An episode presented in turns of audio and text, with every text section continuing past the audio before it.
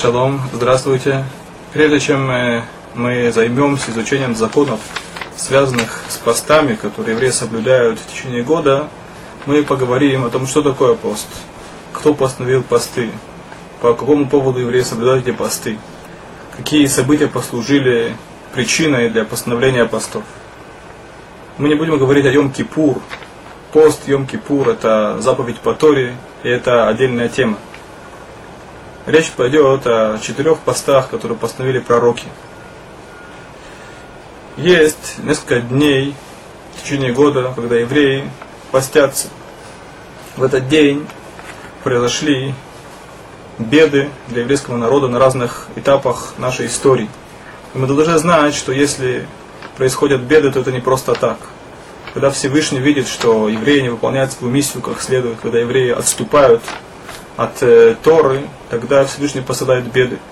Для того, чтобы евреи сделали анализ и смогли исправить свои поступки. И в принципе это является основной целью постов. Это тот день, когда еврей может и должен сделать анализ и исправить свои поступки к лучшему, чтобы впредь такого не произошло.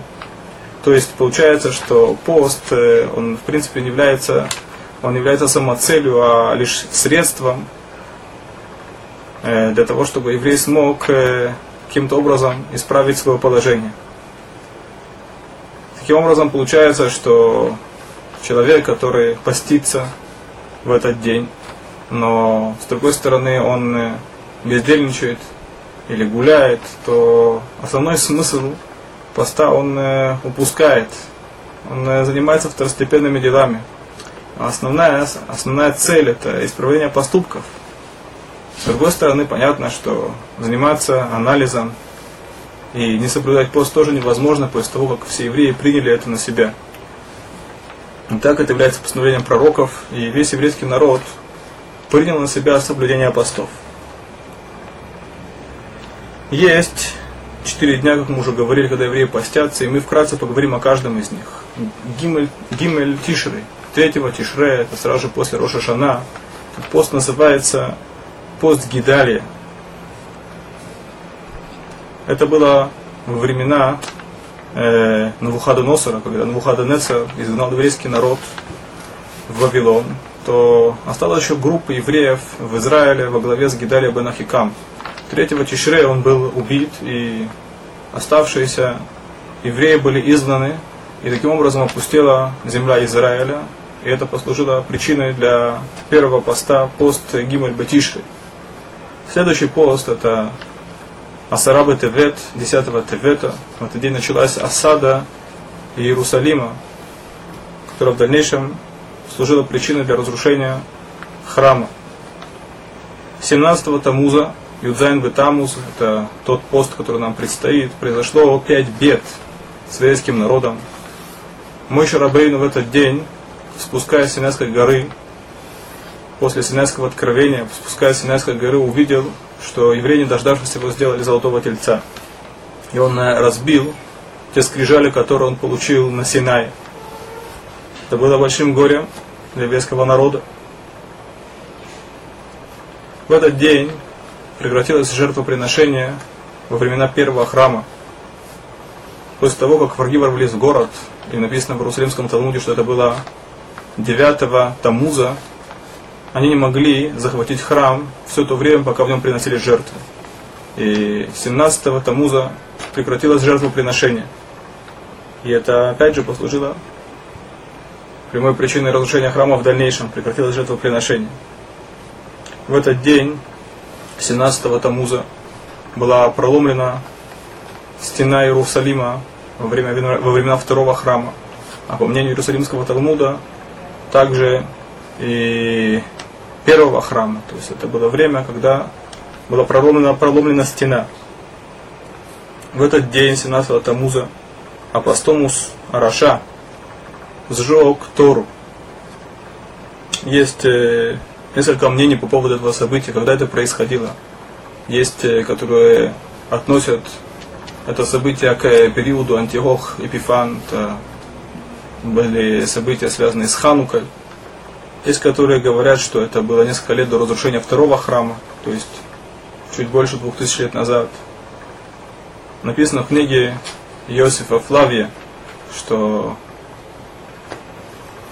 наместник, один из наместников, э, тогда Израиль находился под, э, под э, римским протекторатом, когда послал одного из своих слуг на одно из заданий, и группа бандитов ограбили его. И когда он об этом услышал, он обвинил евреев в том, что они не выдали бандитов. И тогда солдаты этого наместника, а наместника звали Каномус, они ворвались в близлежащие деревни. Это было недалеко от Бейт Хорон. И один из солдат сжег Тору. И это послужило причиной больших волнений в еврейском народе со всех сторон. Э, полились в Кисаю, там тогда сидел наместник э, группы евреев с требованием наказать этого человека. И написано, что в действительности он был наказан, э, он был казнен. Это было большим горем, только в этот день была сожжена Тура, Сефер Тура. Это четвертая беда, которая произошла в этот день 17-го Тамуза. Написано, что также в этот день был установлен идол в храме, есть которые, которые говорят, что это был тот же самый апостомус, есть которые говорят, что это был царь во времена царя Минаше. Это то, что касается 17-го Тамуза, это третий пост. И четвертый пост, это 9 ава, началось с того, что в этот день, 9 ава, евреи, находясь в пустыне, послали, как известно, разведчиков, которые вернулись с плохой вестью. Они говорили те вещи, которые не нужно было говорить про Рецесрой. И все евреи плакали, каждый по шатрам своим. В этот день это было недостатком веры с их стороны. И этот день стал днем плача на все поколения. Были массы бед, которые произошли в этот день 9 ава. В этот день пал Бейтар, это был последний оплот еврейского восстания после разрушения второго храма. Были убиты тысячи евреев. В этот день распахал Трудносрупа Сараша храмовую гору.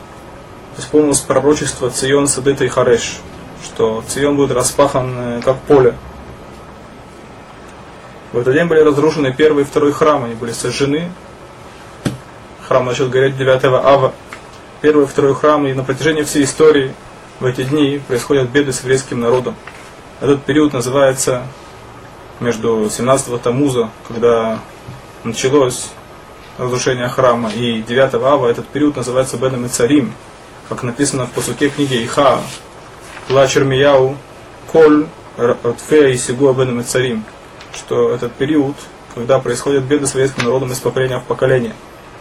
Поэтому мы должны в эти дни сделать э, анализ, как мы уже говорили, и постараться исправить наши поступки к лучшему, чтобы в скорости был отстроен храм, и еврейский народ смог выполнять свою миссию, э, как это было раньше, цельности, и так как Всевышний от нас этого ожидает.